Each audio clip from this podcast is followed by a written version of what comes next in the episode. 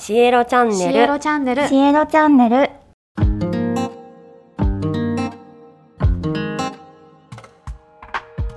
あなたの人生の灯火。笑福満来のミラノによるサクッと占いコーナー。卒業シーズンですね。袴姿の女の子や卒業証明書の入った筒を持っている学生さんを見て、あ、もうこんな時期になっているんだなと痛感いたしました。新しい人生の門出ですね。それを見ているとなんか胸がジーンとしますね。そんな中で地蔵ボックスの中にこんなお悩みが舞い込んできました。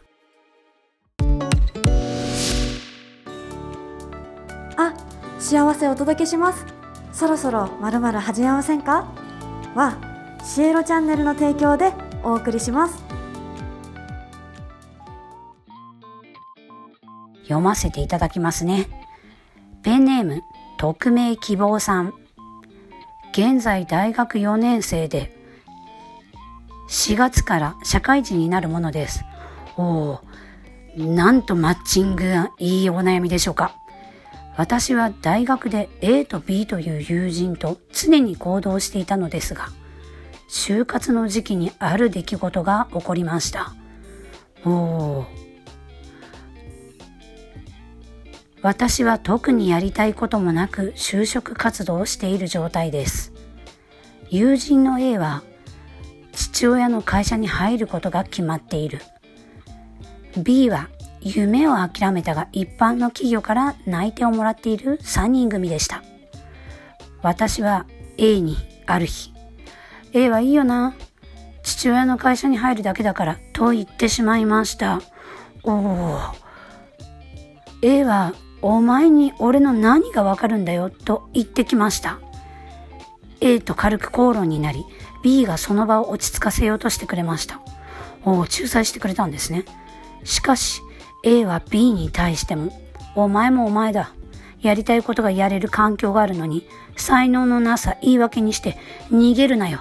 と突っかかりました。そこからはお互いがお互いに対する不満を飛ばす最悪の状況になっていきました。謝罪は誰もせず、吐き溜めていたものを出し尽くす形でその場は収束しました。その後は仲が悪くなったわけではないのですが、だんだんと全員の距離が遠くなっていくのを感じます。そしてそのまま今に至っています。私は A の俺の何がわかるんだという言葉が忘れられません。思い返すと私たちは大学で常に一緒にいましたが、お互いのプライベートのことは何も知りませんでした。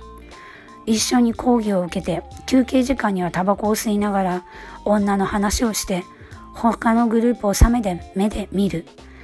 4年という月日を一緒に過ごしても、これだけの関係だったのです。私たちの関係は一体何だったのでしょうか？一度空いたこの距離は謝罪で埋められるものではなく、卒業したら私たちが会うことももうないように感じます。A と B はこれに対してどう思っているのでしょうか？哲学的なお悩みをありがとうございます。ではインスピレーションで占わせていただきますね。シエロチャンネル「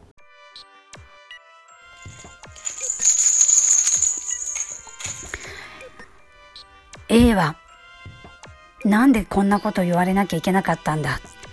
私さえ何も言わなかったら普通に過ごしたのに。そして B に向かってなんて突っかかっちゃったんだ。と若干後悔されてるようですね。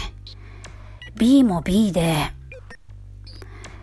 A のやつさえ何も言わなければ俺たちの関係は何も変われなかったのに。ただ B も A の言った一言が重くのしかかってるようです。お前に俺の何がわかるんだよ。この言葉が重たく響いているようですね。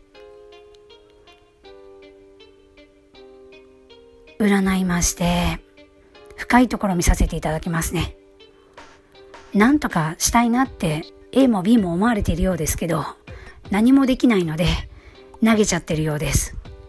本当はタバコをスプカプカふかしながら女の話をして周りを冷めた目で見てでもなんとなくそこに流れる俺たちは同じなんだっていう空間がアイロニーで楽しかったようですけれども楽しいとはまた違いますね同じ空間を共有している中に入れないんだけれどもそれを眺めている。優越感を楽しんでいた。その絆がプツッと切れてしまったことが悲しかったようですね。ただ日々が過ぎ去り3年ぐらいしてみるとふっと B から A に A から私さんへ連絡がまた取り合えるような流れになりそうです。こんな時期は誰にでもあるようであなただけの大切な思い出です。今は何もなく感じるようなこの関係も実はその中にぎゅっと濃いものが詰まっていたんだと後から気づくことになると思います。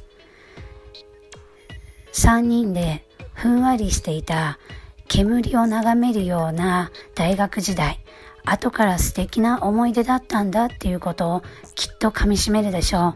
そしてあの時はお互いにちょっと車に構えていたよねと笑い合う時が来そうです。ペンネームときめ希望さん。あなたの未来には明るい明るい光が待っているようです。ちょっと噛んじゃいましたね。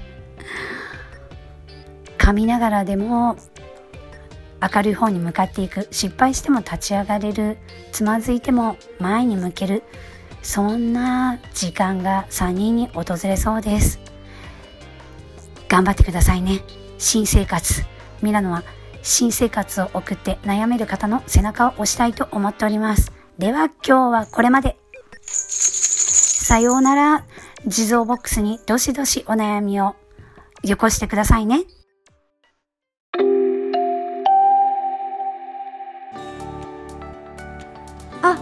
幸せをお届けしますそろそろまるまる始めませんか？はシエロチャンネルの提供でお送りしました。